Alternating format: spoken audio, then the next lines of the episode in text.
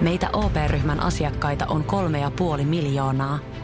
Otetaan yhdessä tulevaisuus omiin käsiimme ja rakennetaan siitä parempi. Meillä on jotain yhteistä. OP-ryhmä. Osuuspankit, OP-yrityspankki, OP-koti ja Pohjola Vakuutus ovat osa OP-ryhmää.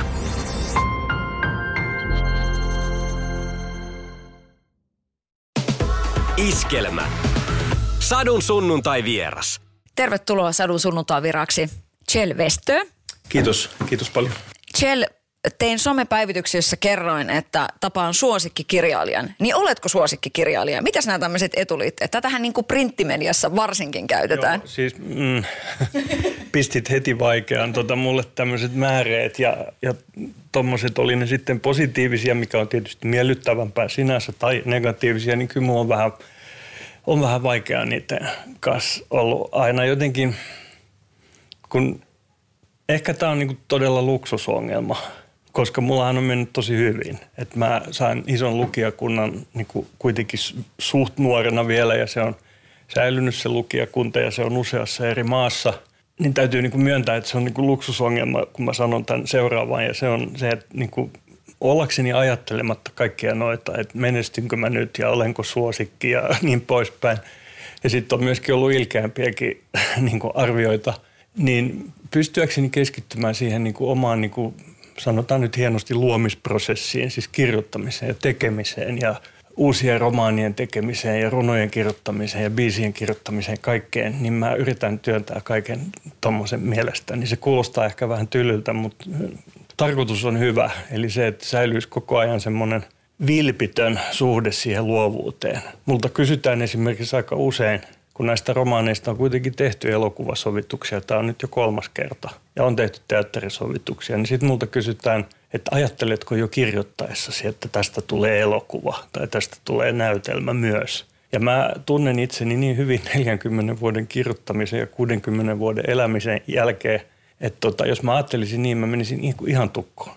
Se loppuisi niin kuin siihen paikkaan. Et mulle on ihan A ja O semmoinen tila, kun mä kirjoitan, semmoinen henkinen tila, jossa mä oon jotenkin ihan yksin ja melkein omassa universumissa sen niin kuin tarinan tai tekstin kanssa. Ja tästä syystä mä sanotaan näin, että mun läheiset ystävätkin yllättyy välillä siitä, että miten vähän mä luen itsestäni kirjoitettuja juttuja. Siis se ei ole ihmisille terveellistä tuijottaa sitä omaa peilikuvaansa ikään kuin koko ajan. Ja tämä ongelma ehkä korostuu nykyaikana. Somessa on myöskin paljon hyvää, mutta kyllähän some on lisännyt meissä kaikissa, myös minussa, niitä narsistisia piirteitä, joita ihmisissä on. Mitä jos some olisi ollut olemassa silloin, kun sä oot ollut vaikka semmoinen niin kuin silloin 80-luvun puolivälissä ja tavallaan silloin olisi jo tullut sitä äh, narsistisia piirteitä, niin kuin tuossa mainitsit. Ootko tämmöistä ihan muina keittiöpsykologeina miettinyt? Mä oon ihan muina keittiöpsykologeina miettinyt tätä paljonkin ja mä oon miettinyt ensinnäkin, jos maailma olisi ollut sen näköinen ja olonen – ja meiltä kaikilta olisi odotettu semmoista niin kuin ulos tulemista kaikin tavoin, kun nyt odotetaan, jos se olisi tapahtunut 80-luvun puolivälissä, kun mä olin noin 25 ja debytoin, että esikoiskirja ilmestyi, ihan katastrofi. Siis mä olin niin all over the place nuorena, että mä olisin niin kuin hajonnut. Ja, yhä, ja sitten jos mä ajattelen 10 vuotta eteenpäin, jolloin 90-luvun ysäreiden puolivälissä tulee mun eka romaani, tämä Leijat Helsingin yllä, joka niin kuin muutti – tämän mun kirjailijan, ar, tätä mun kirjailijan arkea niin kuin ihan pysyvästi. Että se menestyi valtavasti ja se oli niin kuin hyppy johonkin uuteen, niin silloinkin, mä olin silloin jo kolme vitonen, kahden lapsen isä, toinen lapsi kävi jo koulua, että oli kouluikä, niin silti mä sanon, että mä olin silloinkin vielä niin epäkypsä tai jotenkin, musta on aina ollut se piirre tai vika, että mä reagoin niin kuin niin voimakkaasti asioihin, että sitä voi kutsua jopa ylireagoinniksi. Ja tämä, tätä piirrettä mä työskentelin niin kuin itteni kanssa varmaan siis kymmeniä vuosia saadakseni sen jotenkin niin kuin kontrolliin tota, tämän piirteen. Ja, ja vasta tuossa neljän viidenkymmenen kieppeillä, ikävuoden kieppeillä se ehkä vähän jopa onnistui. Et vielä kolme vitosena, kun Leijat Helsingin yllä tuli, jos olisi ollut tämä 2020-luvun maailma, jossa niin kuin somen ja muutenkin en sano poseeraamisen, mutta siis se tapa, millä meistä lähes kaikista on tullut näyttelijöitä tavallaan omassa elämässämme, niin en mä olisi sitä silloinkaan kestänyt. Mm. Et, hyvä, mä ajattelen näin, että hyvä, että mä sain niin kuin kehittyä ja, ja kypsyä myös ihmisenä, vaikka niin kuin sitä julkisuutta alkoi tulla sen Leijat Helsingin yläromaanin jälkeen jo paljon. Mutta se oli niin kuin sitä vanhan ajan julkisuutta. Ei sitäkään ollut aina helppoa hallita. Kaikenlaista omituista yritettiin ja joskus mä menin lankaankin, mutta mut tota, kyllä se oli erilaista kuin tänään ja, ja helpommin hallittavissa. Uskotko siihen, että kaikilla on tavallaan aikansa, että siihen on syynsä, että miksi sä oot ollut ehkä 35 just, että kun on tullut semmoista niin kuin sitten kunnolla se hyppy sille seuraavalle tasolle tuossa ammatissa, että, että kun selkeästi tosiaan kuuluu, että, että sä oot miettinyt asioita ja, ja kelaillut ja kaikkea sellaista, niin oot sä ajatellut, että onko, onko sun uralla asiat mennyt sopivasti, kun ne on mennyt just näin? Mulle sopivasti, kyllä. Täytyy ensin vaan sanoa, että eihän nämä ole yleisiä lainalaisuuksia. Että tota, me ollaan niin kuin ihmisi, ihmisinä – yksilöinä tosi erilaisia me ihmiset ja, ja jotkut kypsyvät nopeammin ja kestävät niin kuin valtavaakin menestystä nuorena. Tosi moni, joka saa valtavasti menestystä tosi nuorena sekoaa siihen. Sen näkee varsinkin populaarikulttuurin maailmassa sukupolvi toisensa jälkeen. Mutta mä ehkä kiteyttäisin, että mulle tämä sopi, koska just tämä vähän – Mua pidetään hirveän rauhallisena, mutta se on semmoista pintaa. Tota, pinnan alla mä oon aika, en nyt sanoisi niin kuin räiskyvää, mutta koska räiskyvyys, se, jos on räiskyvä, niin se myös näkyy, mutta mut niin todella niin kuin voimakkaasti niin kuin tunteilla reagoiva niin, että se mun analyyttinen puoli, joka on myös vahva, niin kuin jää niin kuin tietyissä tilanteissa niin kuin ensin kakkoseksi. Ja oli hyvä, että mulla oli aikaa työstää – niin kuin rauhassa näitä juttuja ja kehittyä ihmisenä ennen kuin alkoi tulla sitä isompaa julkisuutta. Ja myöskin onhan se pakko myöntää sekin, että jos asiat olisivat tapahtuneet vielä nuorempana, niin kyllä sitä keltaista nestettä olisi noussut päähän. Että kyllä mussa oli, nyt en halua mollata, nuoret ihmiset ovat hienoja. Mulla on niin läheinen suhde vaikkapa tähän milleniaalisukupolveen, niin kuin nykyiset about 30 Mun pojat on siinä iässä, mun sisarpuolet, mun veljen pojat, niin kuin – hieno sukupolvi ja, ja niin kuin nuorissa on semmoista paloa ja vilpittömyyttä ja rehellisyyttä, jota mä arvostan, mutta kyllä nuorissa ihmisissä mä ainakin itsestäni muistan, että olenkohan ikinä tiennyt niin paljon kuin kaksikymppisenä tai kaksivitosena. Sen jälkeen vaan tulee niin kuin tämä prosessi, että mitä enemmän lukee ja opiskelee ja näkee elämää ja maailmaa, sitä – paremmin tajua siis, miten vähän sitä tajuaa, miten vähän sitä ymmärtää. Et mä olin nuorena kyllä aika ylimielinen, että mä niinku kuvittelin, että musta on niinku potentiaalia ja älyä ja, ja kyllä se tietyissä ylilyönneissä myös sitten näkyy ollaan Helsingissä korjaamolla tekemässä tätä haastattelua ja nämä on sun huudit. Minkälainen oli Helsinki silloin 60, 60-luvulla, kun sä oot elänyt lapsuuden ja sitten 70-luku se nuoruus. Niin millainen stadi oli silloin, kun sä olit semmoinen junnumpi? Joo. No ensinnäkin ihan, ihan hyvä huomio sikäli, että mä oon niin kuin varttunut pääosin niin kuin tästäkin vähän pohjoisemmassa. Et, et mun niin kuin lapsuuden huudit on, on akselilla – Munkkivuori, Munkkiniemi, Pitäjämäki, Etelä-Haaga. Neljä vuotta siinä välissä, kun mä olin tosi pieni, asuttiin Puotilassa, mutta muuten mä oon täällä varttunut keskusta ja niin kuin ihan kantakaupungin ydin alkoi tulla tutuksi vasta niin kuin teiniässä. Ja lyhyesti sanottuna sen ajan Helsinki oli niin erilainen, että kun mä yritän just näille mun milleniaalipojilleni ja muille selittää, niin ne on ihan, että ei helvetti. Se on vähän, se on vähän sama juttu, kun yrittää selittää semmoista maailmaa, missä oli ensin yksi ja sitten kaksi valtiollista TV-kanavaa ja kaikki piti, ja sitä amerikkalaista tuli niin kuin tiistaisin kello 19.15 ja torstaisin kello 20. Ja tota, et sitä on, niin kuin munkin on vaikea tajua, tajuta sitä, miten nopeasti maailma lopulta muuttuu. Että niin kuin se yhden niin kuin ihmisen niin kuin aktiivielämänkin aikana ehtii kaupunki ja maailma yleisestikin muuttua ihan mielettömän paljon. Tämä oli 60-luvulla nyt kun mä, nähän on mulla, mähän on syntynyt 61, että mä olin pikkuskidi silloin, pikkulapsi. Ää, niin se on niin kuin mun muistikuvissa, se näkyy niin selvästi vielä, että se on niin kuin sotien jälkeistä aikaa. Eihän sodista ole kuin sanotaan 20 vuotta reilut. ja tota, se näkee niin kuin vanhemmissa ihmisissä se, miten niin kuin sota ja ne kovat jälleenrakennusajat olivat niin kuin kuluttaneet heitä. Se näkyy ihan kasvoista ja ruumiin kielestä ja, ja munkin perhe, vaikka me varsinkin äidin puolelta, isän puolelta suku oli köyhä. Tota, että mun isän puolen sukulaiset, heillä ei ollut rahaa eikä omistusasuntoja eikä mitään sellaista. Mutta sitten taas äidin puolelta, vaikka he niinku porvaristoa olivat, niin muistan, että sekä äidin äitini että äitini säästivät niinku ihan kaikkea. Kaikkea naruja, purkkeja, muovipusseja, niinku, joka oli niinku uutuus siihen aikaan. Muovipussit tai muovikassit tulivat vasta niin 60-luvun lopulla, 70-luvun alussa käyttöön. Ja sitten esimerkiksi se, sen ajan niin kuin ongelmahenkilöt Helsingissä, eli ne, keitä kutsuttiin niin kuin spurguiksi, niin jälkeenpäin mä oon tajunnut, että varsinkin ne vanhemmat, nehän oli sota, sodas, sodan käyneitä miehiä kaikki.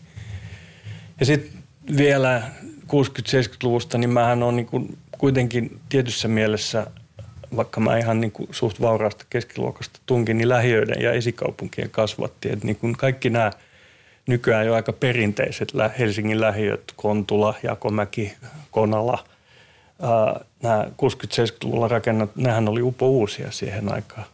Et kaikki, ja, ja niin kuin esimerkiksi Munkkivuoressa, missä me asuttiin, kun mä olin 5-10, 4-10-vuotias, niin kaikkien mun kavereiden, oli ne sitten ruotsin tai suomenkielisiä, niin vanhemmat olivat niin kuin tulleet Helsinkiin jostain muualta töihin. Et se oli niin kuin, tietysti se kuuluu suurkaupunkiin. Sellainen Helsinki on yhä vieläkin, että ihmiset tulee muualta ja tänään niin kuin jopa koko maailmasta. Et se, sen ajan muuttohan oli Suomen sisällä, muutettiin kaupunkiin. Et sinänsä siinä ei ole mitään uutta, mutta se leimasi sitä aikakautta, semmoinen tietty kodittomuus. Et munkin vanhemmat olivat Pietarsaarissa kasvaneita ja Helsinkiin muuttaneita niin kuin aika pienellä turvaverkolla, että et tota, et se tietty juurettomuus näkyy sen ajan Helsingissä. Ja sitten 70-luvulla, niin kun mä kun olin osa sellaista perhettä, joka niin kuin vaurastui aika nopeasti isän niin kuin uraputken kautta, niin ehkä se on mun niin selkeä muisto siitä 70-luvusta se, miten, miten sitä niin kuin, taloudellista ja materiaalista hyvinvointia alkoi tulla lisää. Et meillä oli varaa yhä, että saatiin Broidin kanssa yhä hienompia joululahjoja jouluksi ja yhä enemmän. Et sen mä muistan. Ja Faija, kun se vaihtoi autoa, niin vaihtoi aina vähän hienompaa, koska niin kuin perheellä meni taloudellisesti hyvin. Millä tavalla oot ehkä sitä ajatellut, että millä tavalla niin kuin, tavallaan jättänyt suhun jäljen se, että et, et on niin kuin se sukupolvi, joka on niin kuin joutunut säästää ja nuukailee. Siellä on sitä niin kuin, rankkoja kokemuksia. Ja sitten tulee kuitenkin se, että et pikkuhiljaa eteenpäin ja, ja nyt voidaan vähän, vähän niin kuin antaa lapsille parempaa ja enem, enemmän. No mähän on päässyt nauttimaan tuosta, mm. koska mä oon niin kuin sitä sukupolvea, että meillä oli jo asiat niin kuin hyvin – mutta henkisesti mä oon niin kuin kokenut jääneeni jotenkin niin kuin sen niukkuuden ajan, josta mä oon nähnyt niin kuin ne viimeiset, tai niin kuin, jonka mä oon kuitenkin nähnyt lapsena.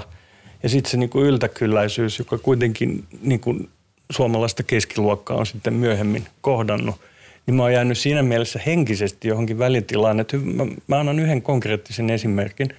Mulla on nykyään niin kuin kesämökki, joka on mun mielestä ihan, että, että siinä on jopa kaivosta niin kuin omasta kaivosta tuleva oma vesisysteemi niin, että mulla on suihkukaappi ja, ja tota, jopa lattia lämmitys saunan niin kuin pesuhuoneessa ja kaikenlaista semmoista, jota mä koen niin kuin muka, isoiksi mukavuuksiksi, koska kun mä olin lapsi, niin meidän kesämökissä Ruovedellä, niin kaikki vesi kannettiin ja puut pilkottiin itse ja puut hakattiin, polttopuut hakattiin itse ja niin poispäin. Ja sitten mä huomaan, kun siinä mökillä on käynyt – niin nuoremman sukupolven tai nuorempien sukupolvien toimittajia, niin kutsuu sitä primitiivimökiksi. Ja mä oon ihan, että tämähän on luksusmökki. Mulla on niin sähköt ja oma kaivo ja oma vesisysteemi ja jopa klinkkerilattia, jonka alla on lattialämmitys. Että mikä primitiivimökki. Että niin ne odotukset, onhan mullakin ollut isot odotukset elämää kohtaan, mutta tämmöisellä materiaalisella tasolla, niin ne odotuksethan ovat vaan, kyllä se niin aistii ja huomaa ihan selvästi niin kuin ihmisten odotukset, että minkälaisia mukavuuksia on niin kuin luvallista odottaa, niin ne ovat kyllä jossain mielessä niin kuin sukupolvi sukupolvelta nousseet. Ja sen näkee ihan matkustamisessa. Ennen koronapandemiaa niin koko Länsi-Eurooppa ainakin oli päätynyt semmoiseen tilanteeseen, että tämä matkustava kes- keskiluokka, että jos esimerkiksi mun vanhempien sukupolvelle niin 30-luvulla, tai jos mennään ihan kauas taaksepäin, mä tiedän, että 30-luvulla – nämä ehkä niin kuin viime vuosisadan vaihteessa syntyneet, niillä oli kova juttu kesäisin tehdä joku lomamatka vaikkapa laivalla jonnekin Lübeckiin tai varsinkin pyöräilleen jonnekin Petsamoon Pohjois-Suomeen. Ja niin kuin kotimaan matkailu oli se juttu. Sitten mun vanhempien sukupolvi 50-60-luvulla nuoruutensa eläneet, niin, niin tota, joku matka Ruotsiin, Tukholmaan oli iso juttu. Mä taas on sitä interrail-sukupolvea, että Eurooppa tuli tutuksi, tai Länsi-Eurooppa, koska Eurooppa oli silloin jakautunut.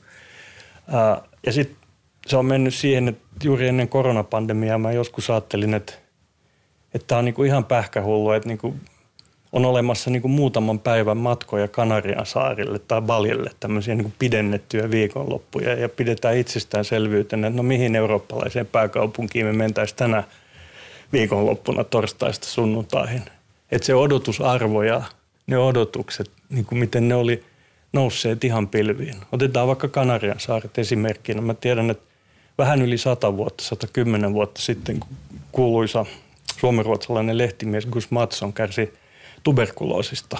Ja tiedettiin jo silloin, että Kanarian saarella oli semmoinen ilmasto, että se oli keuhkoille hyvä. Niin hän lähti niin kuin viimeisenä keinona, yritti niin kuin tervehtyä menemällä sinne. Se kesti kuukauden mennä sinne. Et näin, näin se on niin kuin mennyt ja tässä mä oon kyllä soimaan itseäni ja meitä kaikkea, että miksi me ollaan otettu tämä niin kuin itsestäänselvyytenä, että niin kuin the world is our oyster, niin kuin ennen sanottiin englanniksi, että niin kuin kaikkea voi saada niin kuin sormia napsauttamalla. Että se meni kyllä vähän yli. Ja nyt me ollaan sitten taas, ei vaan pandemian takia, mutta varsinkin tämän niin kuin ilmastokriisin takia, niin että aikamoinen tenkkapo meillä kaikilla mun mielestä. Sadun sunnuntai vieras. Sitä on monesti miettinyt nimenomaan vaikka ilmastokriisiin liittyen, että kun itse on elänyt lapsuuden 80-luvulla, että silloin tulevaisuutta kun mietti, niin se oli semmoista niin kuin jännää ja wow, että vitsi miten siistiä. Mm. Ja nyt kun ajattelee tulevaisuutta, niin tulee vähän semmoinen, että mä en ehkä halua oikein niin kuin miettiä sitä. Mutta sitten taas tavallaan se semmoinen, että, että toivoahan ei saa ikinä menettää ja jokaisella on velvollisuus omalta osaltaan sitä toivoa niin kuin tuoda, ja kun itselläkin lapsia ja muuta. Että, että sitten on ainakin itse tälleen kasvattajana koittanut sanoa, että, että nyt sitten niin pitää tehdä hommia sen eteen. Että kyllä tämä nyt jotenkin tästä näin. Mutta tota, miten, millainen ää, ase esimerkiksi kynä tai näppäimistä niin kuin tällaisissa asioissa voi olla. Että tuo ilmastoasiahan on vähän semmoinen, että sehän ei ole kauheasti breikannut. Se ei ole niin kauhean seksikäs asia, joka sillä löisi maailmanlaajuisesti läpi. Että siellä on semmoisia niin kuin, tiettyjä purskahduksia on tietyiltä niin. suunnilta. Mutta mut millainen, m- miten sä itse näet sitä, tätä asiaa? No mä ehkä asettuisin tuossa jopa vastahankaan siinä analyysissä, että kyllähän se pinnas, pinnalla on koko ajan ja valtavasti, mutta sanotaan, että se ongelmavyyhti on niin valtava ja ne pahimmat skenaariot niin pahoja, että siinä tulee vähän semmoinen niin mukaillakseni sitä 50-luvun, miten, miten Jenkeissä niin kuin neuvottiin, että jos ydinasehyökkäys tulee, niin duck and cover. et, et, niin kuin pelottaa sen verran paljon tai se on niin, niin kuin rankka se koko ongelmavyyhti, että et monet, minä itse mukaan lukien, on mullakin semmoisia iltoja tai päiviä, että ei niin kuin vaan jaksa ää, perehtyä. Ja ihan oikeassahan se on siinä, että vaikka esimerkiksi mun varttuessani oli tota, tämä tota 70-luvun öljykriisi ja, ja sitten 80-luvulla oli vaikkapa Tsernobylin ydinonnettomuus, että totta kai niitä niin varoitusmerkkejä on ollut aina, mutta kyllä, kyllä mä allekirjoitan tonne, niin kyllä sitä kuitenkin suhtautuu tulevaisuuteen silleen, että niin kuin jännä, että toivottavasti saa olla mukana pitkään. Ja jotenkin semmoinen, että vaikka tulee semmoinen pääasiallinen tunne, että vaikka tuleekin takapakkia, mä kun kuitenkin on historiasta ollut niin kiinnostunut aina ja tunnehistoria, että niin kuin ihmiskunnalle käy aina välillä huonosti. Tulee sotia, konflikteja, kriisejä, mutta jotenkin sitä ajattelin, että se – että sitten noustaan taas, niin kuin aina ollaan noustu, kun lintu tuhkasta, Phoenix-lintu tuhkasta, mutta tämä aika on, on tota hankalampi. Ja en mä tiedä, kysyt, että mitä, mitä roolia kynä tai näppäimistö voi, voi tässä niin kuin ottaa, niin totta kai mä koen, että kirjoittajalla on vastuu. Mutta esimerkiksi nämä mun tour de forceit, nämä niin kuin mun omimmat alat, eli romaanien ja novellien kirjoittaminen, niin ää, on ainakin mun kirjoitustavalla on tosi vaikea lähteä tekemään niin kuin hyvää romaania ja novellia niin kuin, ja samalla niin kuin ikään kuin saarnata. Että se ei niin kuin toimi niin, mutta että romaani varsinkin semmoinen taidemuoto, että se vaatii aikaa ja niin kuin nykyhetkessä liikkuvien niin kuin tärkeiden juttujen sulattaminen ja sisällyttäminen romaaniin, se vie aikansa. Et ehkä mul, mä ainakin koen, että nyt ei ole mun oikea aika kirjoittaa ilmastoromaania, että niin mun on sulatettava. Jotkut toiset kirjoittaa, niillä on ehkä parempi, nopeampi kyky sulattaa nykyhetki ja niin kuin liittää se ikään kuin romaaniin. Mulla, mulla se vie enemmän aikaa, mutta kyllä mä selkeästi koen, että kirjoittajana on otettava niin kuin nykyhetken ongelmat ja niin kuin nämä suuret linjat vakavasti ja, ja kirjoittaa siitä, miten ne vaikuttaa, nämä niin kuin ongelmat ja haasteet meihin kaikkiin. Senkin takia tuossa viimeisimmässä romaanissa, niin Tritonus, joka ilmestyi vuosi sitten, siis ö, loppukesästä 2020, niin mä, mä tota, tapahtumat sijoittuvat niin pieneen saaristokuntaan tai kylään, mutta mä huomasin, että se oli oikein hyvä paikka, ää, oikein hyvä paikka, johon laittaa niin kuin nämä nykyajan ongelmat. Et siinä on kuitenkin se luonnon hätä on niin kuin aika keskiössä ja, ja se tuli kyllä niin kuin ihan luonnostaan – se tuli mun niin kuin omasta syvästä huolesta näistä asioista ja osittain ehkä myös niin kuin mun toimittajan taustasta. Että mulla on kuitenkin nuorena, olin toimittaja, ehdin olla kymmenen vuotta, että semmoinen niin kuin yhteiskunnallisiin kysymyksiin pureutuminen on mulle luontaista. Ja mä itse asiassa suivaan kuin erässä arvostelussa jossain, en muista missä luki, että mä populistisesti niin kuin, äh, ikään kuin myydäkseni kirjoja niin kuin otan nämä nykyajan niin kuin suuret ongelmat ja haasteet mukaan romaaniin ja henkilöt niin kuin puntaroivat niitä, niin ei se kyllä mun mielestä populistista ollut. Että mä harvoin suutuin, koska hyviä arvosteluja tulee myös huonoja ja kritiikkiä pitää kestää, mutta se sanavalinta oli niin että ei jumala, mä en ole populisti.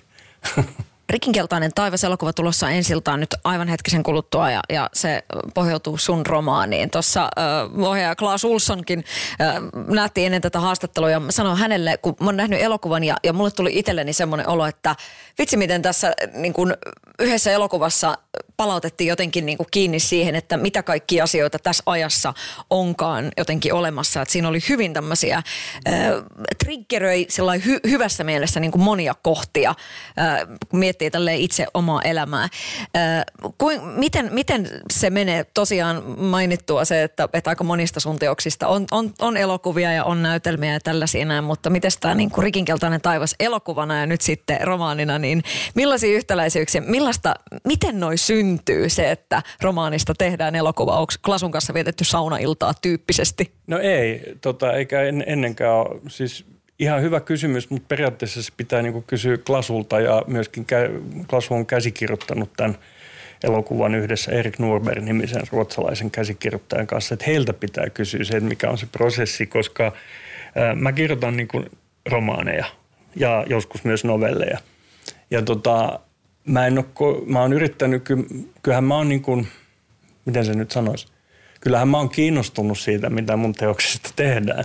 Et, et tota, kyllä mä oon niin Klasuakin välillä kiusannut, kun hän on lähettänyt näitä käsikirjoitusversioita ja mulla on ollut paljon mielipiteitä ja ehdotuksia sitten me ollaan keskusteltu niistä ja ja monia ajatuksia on saanut ihan läpikin ja jossakin toisissa Klasu piti päänsä, mikä on ihan oikein, koska hän tekee omaa taideteosta eli elokuvaa, eikä kuvita mun romaania. Ää, mutta mä oon näissä periaatteessa kyllä näissä projekteissa aina, myöskin silloin kun se on ollut teatterin puolella, mä vähän tunnustelen, yksikään näistä ohjaajista ei ollut mun niin kuin silleen läheinen ystävä, että saunailta tai, tai baariilta ei ole niin kuin luonteva juttu. Tunnen ne, jos mä huomaan, että ne haluaa niin kuin pallotella mun kanssa ideoita ja haluavat mut niin kuin pieneksi osaksi sitä prosessia, niin mä mielelläni oon. Sitten on ollut semmoisiakin tapauksia, missä ohjaaja aika selkeästi näyttää, että hei mä teen tänne, että pysy loitolla. Silloin mä oon pysynyt loitolla. Mutta kyllä mä oon nyt tehnyt sen verran ollut mukana, että mä oon lukenut näitä käsikirjoitusversioita ja esittänyt mielipiteitä niin aika laajastikin. Ja, ja se dialogi Klasun ohjaajan ja toisen käsikirjoittajan, hän on molempia kanssa on ollut tosi hyvä. Ja kun mä näin elokuvan, mä näin joitakin työversioita matkan varrella.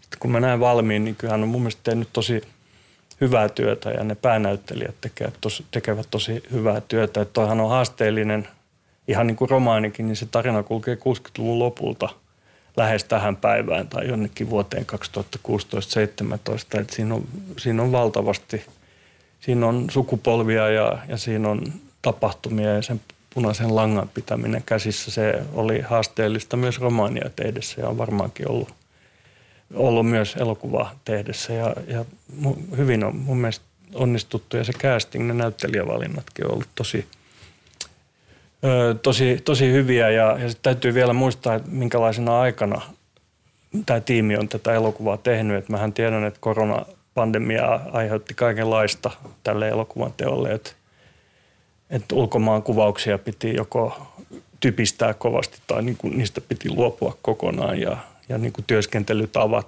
tietyissä, kun tätä kuvattiin vuonna 2020 pääosin kai tätä elokuvaa, niin siinä on ollut haasteita ja mun mielestä he ovat hienosti selvinneet niistä. Minkälaiset arviot annat Nikke Lignelille pääosan esittäjän roolista? No tämä on mun mielestä hauskaa, koska no ensin mä sanon tänne, että joku mä kirjoitin romaania, totta kai kaikki – Ensinnäkin se kertoja, jolla on nyt nimi, Frey Östman. Ää, romaanissa mä tein sen niin, niin kuin viekkaasti, että se, oli nime, se on nimetön. Hän ei koskaan saa nimeä tämä kertoja. No tietysti kaikki luulivat, että hyvin, hyvin moni lukija koki ensinnäkin, että se on päähenkilö. Ja, ja toisekseen koki, että he sanoivat minulle, että olet varmasti sinä se kertoja. No ei tietenkään. Mä kirjoitan fiktioromaaneja, fiktiota – mutta mulle päähenkilö tuossa kirjassa on ehkä vielä, en, siis ainakin kirjassa on ehkä vielä enemmän Stella Rabel, tämä rakastettu slash elinikäinen ystävä, joka, joka hänellä on. Ja sitten varsinaiseen kysymykseen minusta Nikke suoriutuu hyvin. Ja, ja myöskin Tom Reiström, joka näyttelee sitä kertoja nuorena. Et niin kuin mä jo sanoin, niin mun mielestä kaikki päänäyttelijät tekee, tekevät todella hyvää työtä siinä onko mitään mahdollisuuksia, että jos olisi tässä niin kuin sulla jossain kohdassa tullut, että et, et, mulla olisi ehkä näyttelijäidea tai jotain tällaista, niin oot se uskaltanut, kehdannut, äh, halunnut antaa jonkun pikkutipsin, että hei mun näkemys on tämä, se kerrot, että, että on niin kuin käyty kuitenkin semmoista viesti, viestinvaihtoa ja, ja pallottelua näin. Joissakin asioissa kyllä, mutta ei noissa. Tota, sanotaan näin, että mä oon nuorena ollut mä oon esimerkiksi ollut Svenska teatterin niin kuin, dramaturgin sijaisena vuoden. Mä olin tämä ruotsinkielinen virusteatteri, sen niin kuin 1.0-editio, jolla oli ensin Lepakos, edesmenneessä Lepakossa tilat ja sitten Rajasaaressa vanhassa puhdistamossa, niin, niin mä olin vähän jopa semmoinen pihatonttu siinä teatterissa, että mä käänsin heille näytelmiä ja mä soitin housebandissa ja kitaraa ja silleen. Niin mä oon tehnyt – ja nuorena mä oon myöskin kirjoittanut pari elokuvakäsikirjoitusta. Mä oon kirjoittanut aikoinaan yhden koko illan näytelmän. Mä oon surkea dramaatikko ja siksikin mä tiedän, että et tota, mun ei kuulu puuttua. Siis ei ole mun asia.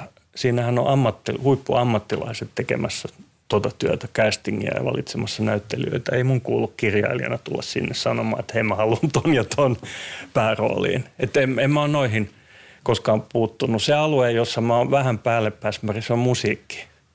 Että aina kun mu- musi- valitaan niin kuin musiikkia tota, mun elokuviin, niin silloin mä yritän vähän, että eikö nyt toi biisi olisi parempi. Mutta siinäkin mä tiedän yksi hyvä asia si- siihen liittyen, että on jo työ- ja elämänkokemusta on sekin, että mä tiedän niin suomalaisen elokuvan tekemisen ehdot. Eli mun kirjassa niin sen, sen kertojan isän niin tämmöinen ylivoimainen suosikkibiisi ja ylivoimainen niin popkulttuurin suosikkihahmo on George Harrison ja kappale Something. No, mä tiedän, että Klasu olisi halunnut ostaa sen irti, sen Somethingin, mutta se olisi varmaan maksanut niin puolet elokuvan budjetista.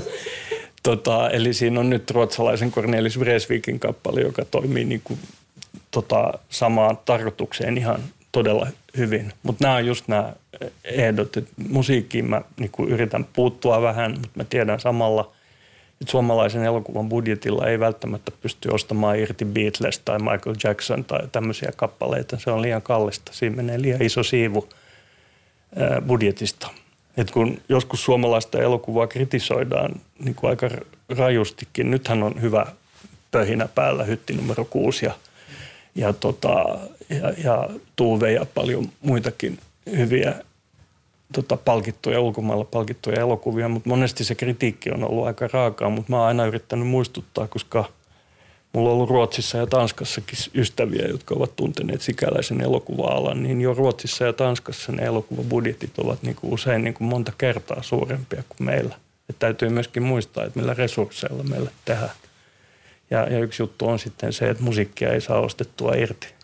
Tosin ei sekään ole mikään oikotie onneen mä näin norjalaisen TV-sarjan tuossa pari vuotta sitten, joka kertoi tästä Norjan öljybuumista silloin 70-luvulla.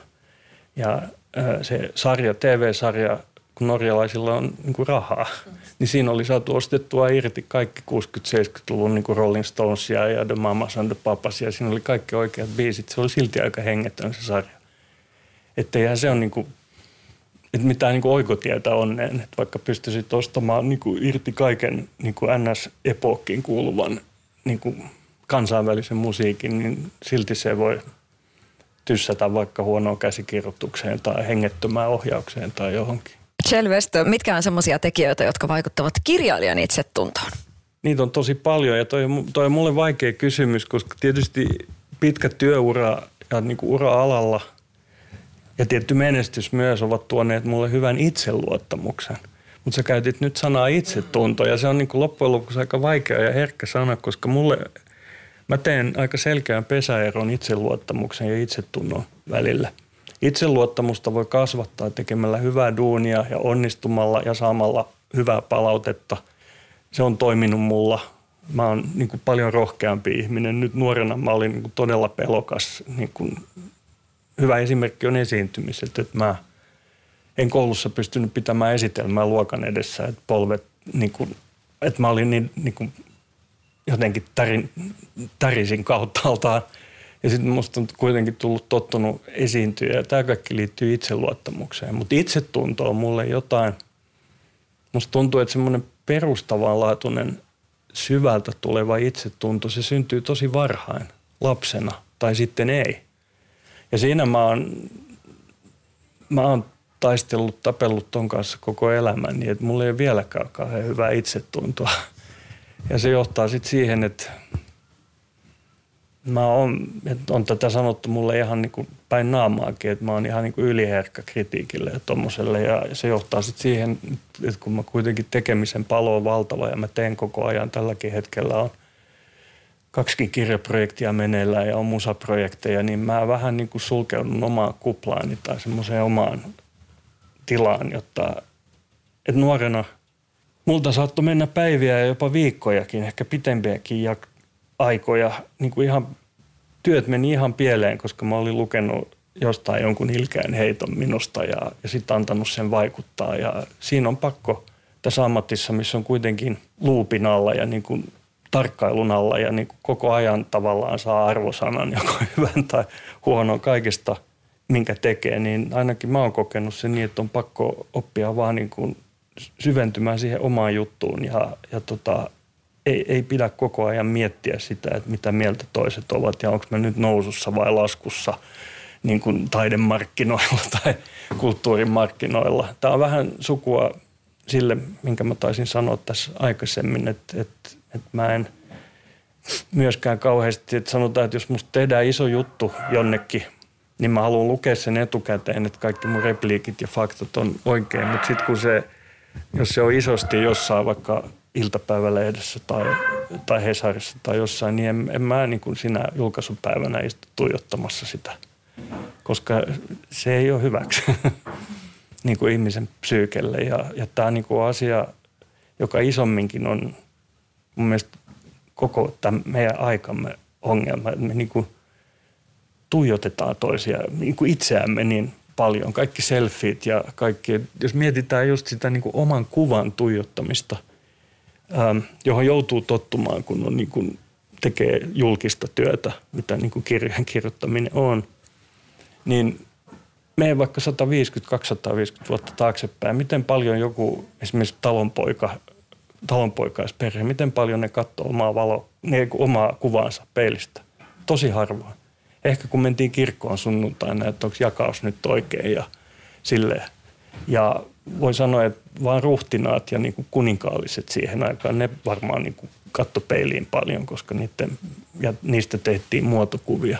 Ja tänä päivänä siis miten tietoisia me joudumme olemaan siitä, keitä me ollaan ja minkä näköisiä me olemme. Se on, mun mielestä se on järkyttävää. No on. Ja nyt mulle on, ja siis mulle tuli just mieleen, että, että se termi, että no nyt on kyllä peiliin katsomisen paikka, mm. joka on taas sitten ihan eri maailmaa.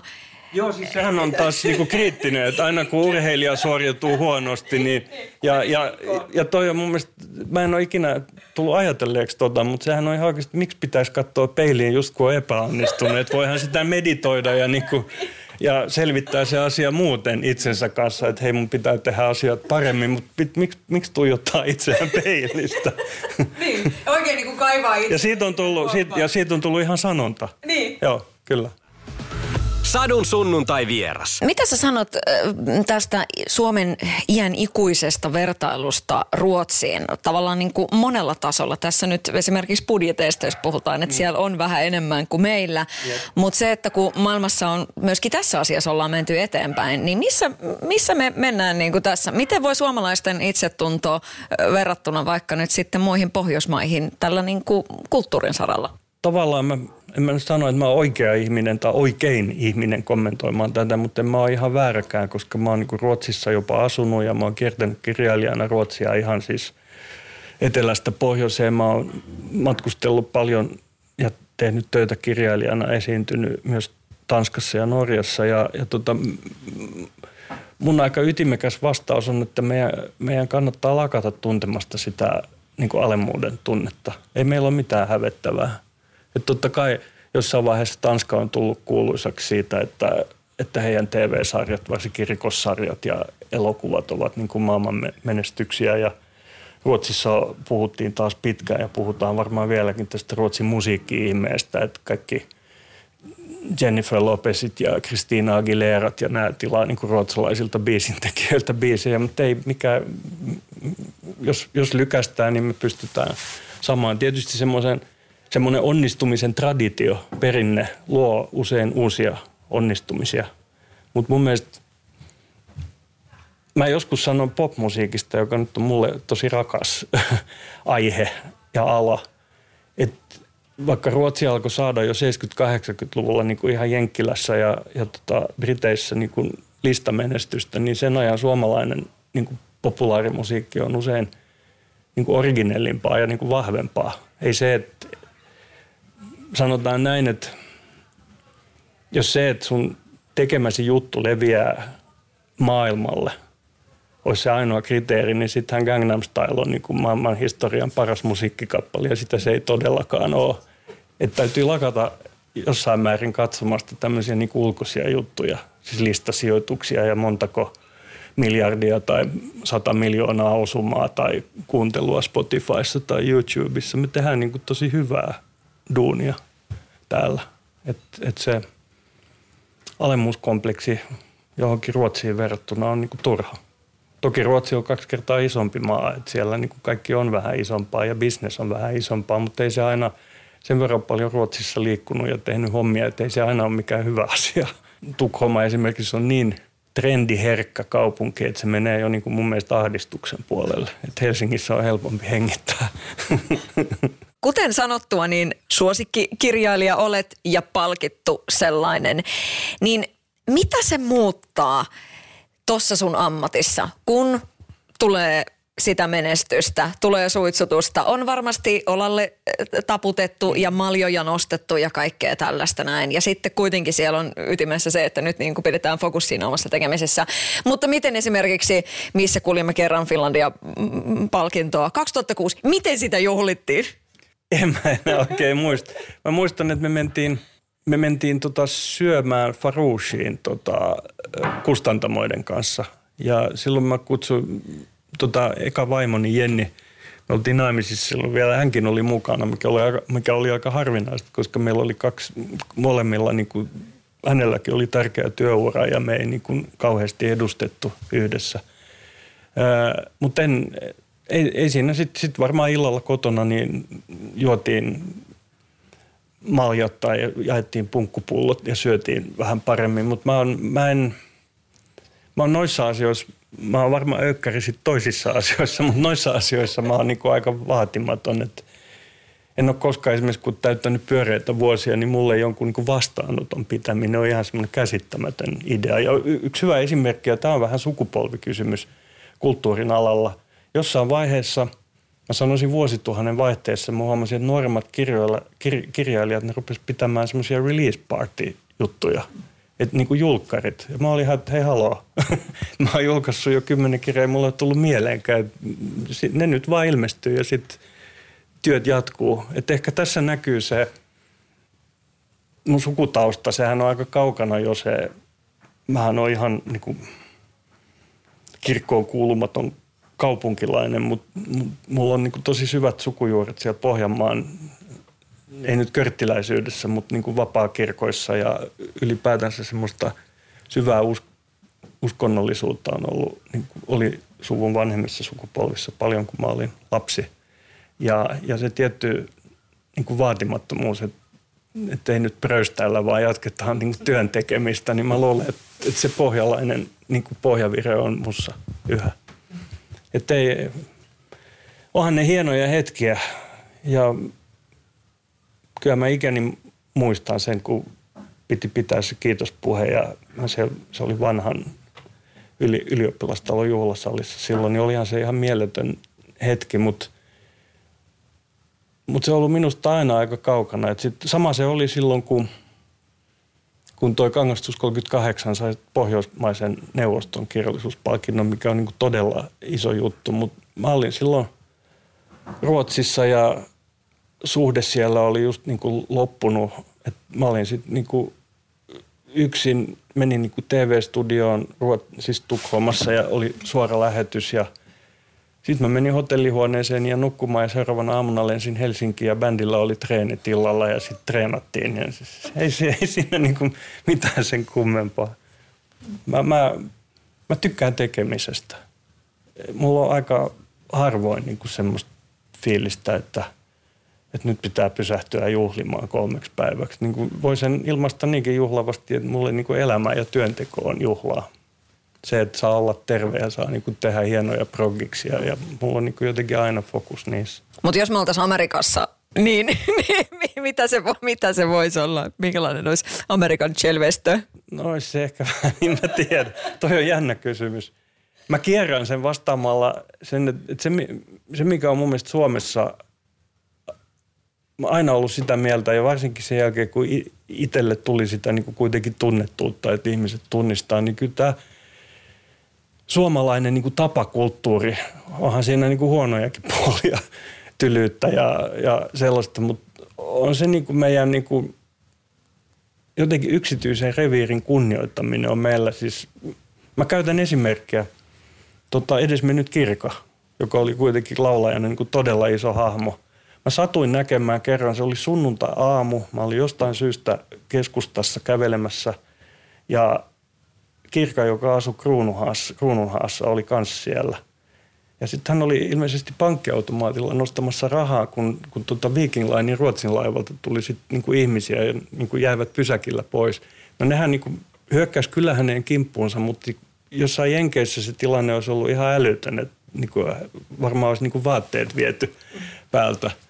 Mutta mä näin, miten ne niin kohteliaasti pyysi nimmaria ja hän oli hyvin kohtelias ihminen. Hän kirjoitti ne nimmarit ja sitten mä katsoin tuota tilannetta vähän, mä olin niin ehkä 3-40 metrin päässä ja ajattelin, että että tämä on niin Suomea.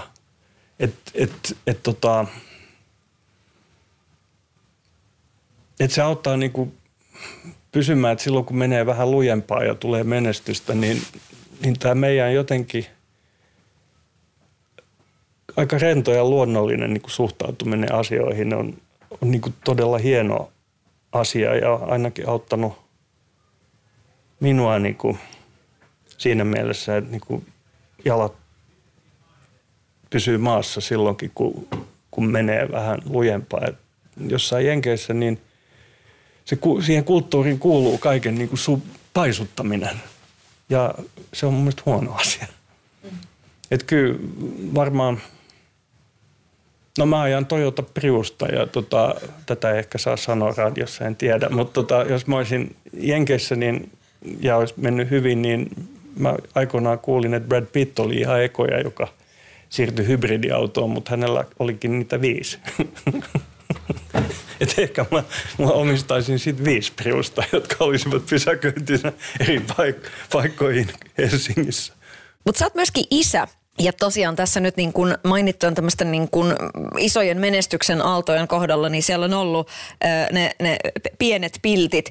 Mm. Niin mitä paljon se on pitänyt sulla äh, jalkoja maassa kautta jotenkin sitten maadattanut, pitänyt siinä ytimessä se, että et isä, isä kirjoittaa ammatikseen ja, ja tässä on tämä fokus? Erittäin paljon. Erittäin paljon. Ja olihan siinä tasapainottelemista. Tota, mä tiedän, kun mulla on ollut aina toimittajatuttavia aika paljon, niin mä tiedän, että mua pidettiin silloin sanotaan 90-luvun lopulla, 2000-luvun alussa, kun niitä haastatteluja alkoi olla enemmän, niin vähän niin kuin Teflon haastateltavana.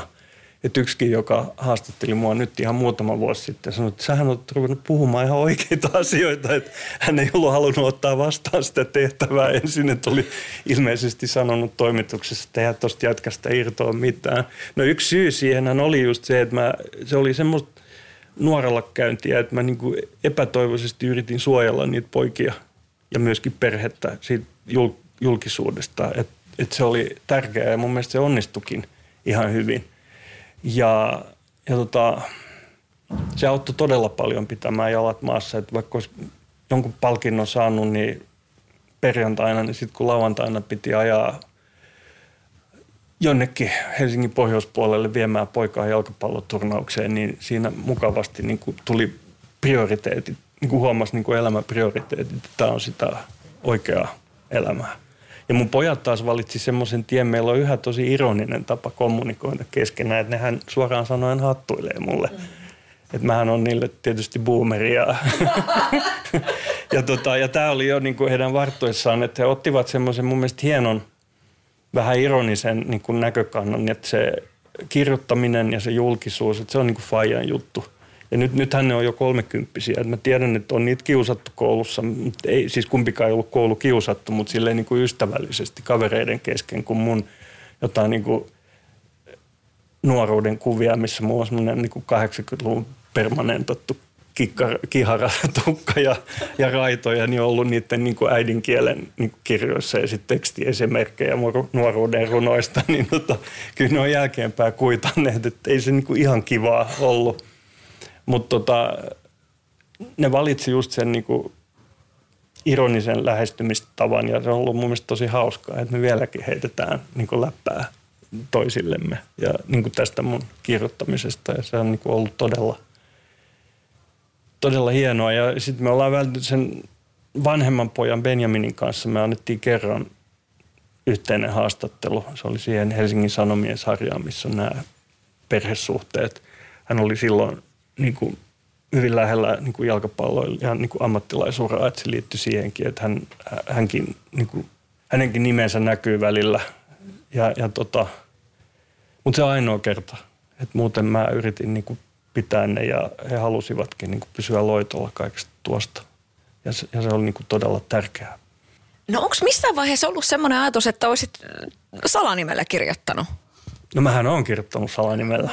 Tosi nuorena. Tota, kahden runokokoelman jälkeen ruotsiksi siis. Mä kirjoitin kolmannen salanimellä, en nyt oikein muista mistä syystä. Ja se on varmaan mun yksi kaverini julkaisi sen, niin kuin, silloin oli semmoinen oma pienkustantamo ja olisikohan se myynyt 27 kappaletta, että se on varmaan mun vähiten myynyt kirja. Mutta ei, ei huono. Niin siis se on se mun kolmesta runokokoelmasta, jonka takana mä vieläkin yli 30 vuoden jälkeen niin kuin jossain määrin niin kuin seison. Et tota, ja nyt olen mä tuntenut kiusausta yrittää. Mä aikoinaan ihailin Pirkku Saisiota valtavasti, kun hän kirjoitti Jukka Larsson ja Eeva Vain nimillä tota, romaaneja ja piti sen vielä niin hyvin salassa, että niin kuin, et kerran taisi paljastua vasta niin kuin Finlandia ehdokkaiden julkistamistilaisuudessa, että Eeva Vain olikin Pirkko Saisio. Mä, mä diggasin ihan kybällä siitä jutusta ja että hän teki niin, vaikka se varmaan joitakin piirejä ärsytti, mutta mä, mä en usko, että mä pystyisin siihen. Ensinnäkin ne on niin levinneet ne mun kirjat, niitä on luettu niin paljon, ihmiset ovat tarkkakorvaisia ja tarkkanäköisiä. Mulla on se tietty temperamentti ja tapa käyttää kieltä kuitenkin. En usko, että mä, tai mä pystyisin ehkä siihen, mutta silloin mä joutuisin kikkailemaan ja mä oon nyt mielestäni liian vanha kikkailemaan kirjoittaessani, että mä pyrin kohti semmoista yhä yksinkertaisempaa ilmaisua, että siinä jäisi vaan niin se ajatusten ja tunteiden ja tapahtumien ydin jäljellä. Mutta tuli mieleen, että millainen sä olit aikanaan niin kuin äidinkielen tunnilla, että millainen äikän maikka sulla on ollut joskus? No mulla on ollut useita, koska mä vaihdon kouluja, mutta tota, se mikä on nykyään yläaste, joka oli silloin keskikoulu, niin silloin mulla oli, mä tykkäsin kertoa tarinoita ja sitä mun niin kuin mielikuvituksen käyttöä rohkaistiin, mikä oli hieno asia. Ja niin kuin mä jo aikaisemmin sanoin, mä olin hirveän ujo luokan edessä ja niin kuin niissä kouluympyröissä silloin nuorena, että mä en pystynyt itse lukemaan ääneen niin kuin luokan edessä missään tapauksessa että mun aineita, mutta se, se äidinkielen maikka luki. Ja mu, kyllä mulla oli ihan kymppi aina. Mutta sitten ää, muutin, tota, peruskoulu tuli ja mun, mun Munkkiniemen ruotsinkielinen koulu tai lukio lakkautettiin ja mä siirryin toiseen lukioon ja siellä mulle äidinkielen opettaja oli semmoinen vanhempi herrasmies, jonka kanssa mä kyllä ystävystyin sitten myöhemmin. Mutta meille tuli ihan kitkaa, että hän alkoi valmistaa niin kuin ylioppilaskirjoituksia varten, että nyt ei näitä lapsellisia mielikuvitusaineita enää, vaan nyt niin kuin tieteeseen pohjautuvaa. Ja mähän, mä olin aika, aika känkkäränkkä lukiolainen. Tota, mun arvosanat laski ja mä olin niin kuin mä olin todella hankala, myönnettäköön, niin siis semmoisella kiltillä tavalla. En mä mikään niin kuin juvenile delinquent ollut, mutta, mutta tota, lintsasin ja lukeminen ei maittanut ja sitten mä keskeytin nämä, niin kun mä kirjoitin aineita, niin keskeytin ja niin kuin laitoin vain sinne puoliväliin, että nyt en jaksa kirjoittaa enää, että niin kuin suurin piirtein haista. ja, ja siitä tuli isotkin keskustelut ja, ja tota, oli aika paljon kitkaa. Hän on jo kauan sitten edes mennyt tämä äidinkielen opettaja. Mutta sitten mä kuitenkin selviydyn lukiosta ja tulin ylioppilaaksi. Sitten noin kymmenen vuotta myöhemmin, kun mä julkaisin sitten ensimmäisen novellikokoelman, niin mä sain tältä opettajalta kirjeen, joka oli hirveän niin semmoinen, että hei, et kaikesta huolimatta mä oon ylpeä susta. Ja sitten mä kirjoitin hänelle vastaukseen ja sitten sen jälkeen me aina kun törmättiin, niin juteltiin ja, ja tota, ja meistä tuli niin kuin ystäviä. Se oli hirveän hienoa. Wow, ihan kylmikset. Asia, joka myös kaipaisi aika paljon huomiota, on tietysti toi, että niin kuin lukemisinnostus laskee kuin lehmän häntä. Lapset mm. ja nuoret eivät lue, eikä ehkä niin kuin tässä maassa luetakaan oikein samalla tavalla luokaa aikaisemmin, mutta nimenomaan tuolla niin kuin koulumaailmassa. Niin nyt perhana, nyt, nyt niin kuin isketään nyrkkiä pöytään. Millaisen, millaisen jotenkin tervehdyksen sä haluaisit antaa siihen, sen, niin kuin, että mikä innostaisi lukemaan ja myös totta kai kirjoittamaan? Joo, tämä on, tää on iso juttu ja siis Suomihan on ollut erittäin lukeva maa. Jos mietitään niin kuin mediaa, mietitään niin kuin päivä, siis lehtiä ja mietitään myöskin niin kuin kirjastoa ja niin kuin kirjojen lainaamista ja silleen – ja niin kuin jo sanoit, se on varsinkin nuoremmissa sukupolvissa nyt se laskee kuin lehmä häntä. Ja jos mulla olisi joku niin kuin tämmöinen instant cure, nopea niin kuin keino tähän kaikkeen, mä sanoisin sen. Mutta eihän mulla ole, en mä voi sanoa muuta kuin, että lukeminen on ehkä saanut joidenkin nuorten silmissä se on niin kuin tylsää toimintaa ja niin kuin kirja on tylsä verrattuna johonkin niin kuin vetävään HBO- tai Netflix-sarjaan tai, tai johonkin uuteen niin kuin peliin, jota kaikki pelaavat, mutta se ei ole tylsää. Siis se syventää ihan eri... Mullakin tämmöisenä kirjoittavana ja lukevana ihmisenä on ollut vaikeuksia sen kanssa, että ne on niin perhanan taitavasti tehty kaikki nämä niin kuin laatusarjat. Nykyään siitähän on puhuttu viimeiset 10-20 vuotta, että nämä nämä Netflixin ja HBOn laatusarjat on, niin kuin, ovat niin kuin tämän aikakauden romaaneja, niin kuin, että, että ne näyttelevät sitä samaa roolia kuin joku romaani on voinut näytellä vielä 60- tai 80- tai 90-luvulla, että kaikki puhuu niistä. Mutta mut kyllä, tota, kyllä mä silti sanon, että romaaneissa ja kirjoitetussa sanassa on jotain semmoista, ensinnäkin niitä voi – lukea ja kuluttaa niin omassa tahdissa ja voi palata ja siihen niin kuin se syventyminen saattaa tuntua ensin raskalta, mutta se ei ole sitä, vaan se, se tuottaa, mä itsekin tiedän, että, että se tuottaa mulle yhä niin kuin semmoista syvempää, ei vaan tyydytystä, vaan myös elämän ymmärrystä se, että niin kuin lukee jonkun hyvän teoksen ja se voi olla romaani tai se voi olla tietokirjallisuutta, se voi olla mitä vaan, mutta se prosessi on erilainen kuin se, kun sä katsot, katsot liikkuvaa kuvaa. Ja sitten kirjoittaminen, mitä mä pystyn sanomaan, kun se on ollut mulle, niin kuin, sehän on mun elämäntehtävä. Et siinä, ehkä mä sanon sen näin, kirjoittamisessa on hienointa se, ja se tapahtuu yhä tämmöiselle niin kuin ammattilaiselle, joka on kirjoittanut ammatikseen 40 vuotta, että välillä kun pääsee siihen flow-tilaan, niin sinne paperille ilmestyy ajatuksia ja kuvia, joista mulla ei ollut harmaintakaan aavistusta, että mulla on niitä, että, että ne on mulla. Että se, että niin kuin kirjoittaminen on ajattelemista ja, ja sen kautta niin kuin tutustuu itseensä ja myös maailmaan niin kuin tavalla, joka on niin kuin kerta toisensa jälkeen yllättävä. Ja, ja siinä niin kuin oikeasti kyllä viisastuu. Eri asia sitten pystyykö sen niin kuin viisastumisen siirtämään omaa oikeaan elämään. Se ei ole aina niin helppoa siirtää sitä niin kuin omaa reaalielämää, mutta siinä viisastuu kyllä parissakin coverbändissä teikäläinen on kitaran varressa, niin millaiset tota, niinku rockielkeet sulta sit löytyy? Koska et, että tämä niinku ammattilaisuus, joo, että sä oot niinku menestyskirjailija ja kaikkea, sitten on tämä niinku palo siihen musiikkiin, niin lähteekö sulla Skeban varressa ihan käsistä? Ei lähe. Tuohon on pakko vastata anekdootilla. Mun nuorempi poika Kalle oli kerran, se oli niin kuin läheisen lähisukulaisen tai ystävän tota, hääjuhlat. Ja sitten Kalle oli niissä juhlissa kanssa, oli silloin ehkä kaksivitonen, ehkä vielä vähän nuorempi ja tuli mukaan myös jatkoille. Ja jatkoilla hän sitten joskus aamu neljältä esitti kaikille siis mun sukupolven niin kuin muille vieraille, minkälainen mä oon lavalla. Ja, ja siis äh, hän kyllä niin kuin armollisesti sanoi, että mun niin kuin soittotaidot ovat pikkasen kehittyneet. Mun hän ihmetteli sitä, että miksi mulla on niin kuin molemmat jalat pultattu lattiaan. Ja sitten vielä lantiokaan ei liiku yhtään. Ja se, ja se herätti niin kuin suurta hilpeyttä, että kaikki nämä niin kuin mun kaverithan nauroi ihan katketakseen, kun hän oikeasti esitti fyysisesti, minkä näköistä se on, se suolapatsas siinä lavalla. Mutta mä sitten jälkeenpäin sanoin hänelle, että on tässä kuitenkin vuosikymmenien varrella tapahtunut parannusta, koska kun – oli ekat keikat jonkun niin kuin lukioajan tai niin kuin ihan nuoruusvuosien bändin kanssa, niin mä halusin soittaa selin yle- yleisölle, koska mua pelotti niin, että nykyään mulla on kuitenkin kasvot niin kuin yleisöön päin. Mutta ei niitä muuveja juuri ole. Ja sitten so- soittotaidot on sen verran vajavaiset, että mulla on pakko keskittyä siihen soittamiseen. Joo, siitäkin mä oon saanut kuulla kuittausta nuoremmilta, että mä kuulen, mä pidän niin kitaraa niin korkealla, että se näyttää ukulelelta.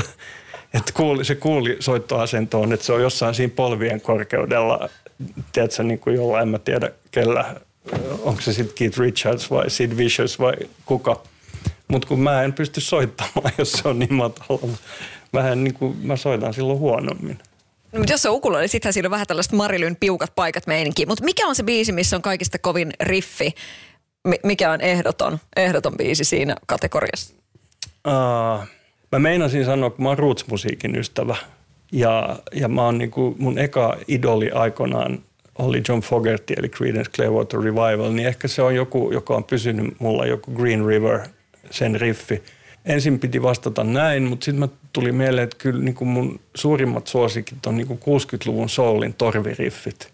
Et nyt ei tule välttämättä niin kuin biisiä suoraan mieleen, mutta jonkun James Brownin tai Otis Reddingin biisin torviriffi on niin kuin se juttu. itse soittanut bändeissä vaan kerran ollut keikalla, missä saatiin niin kuin torvisektio mukaan. Et mä oon itse joutunut soittamaan niin kuin kitaralla niitä torviriffejä niin kuin korvikkeeksi, jos soitetaan joku James Brownin I Feel Good tai joku Otis Reddingin biisi, eikä se kuulosta yhtään samanlaiselta. Et se on niin kuin todella heikko korvike. Satu, sunnuntai ja vieras. Sadun sunnuntai vieras.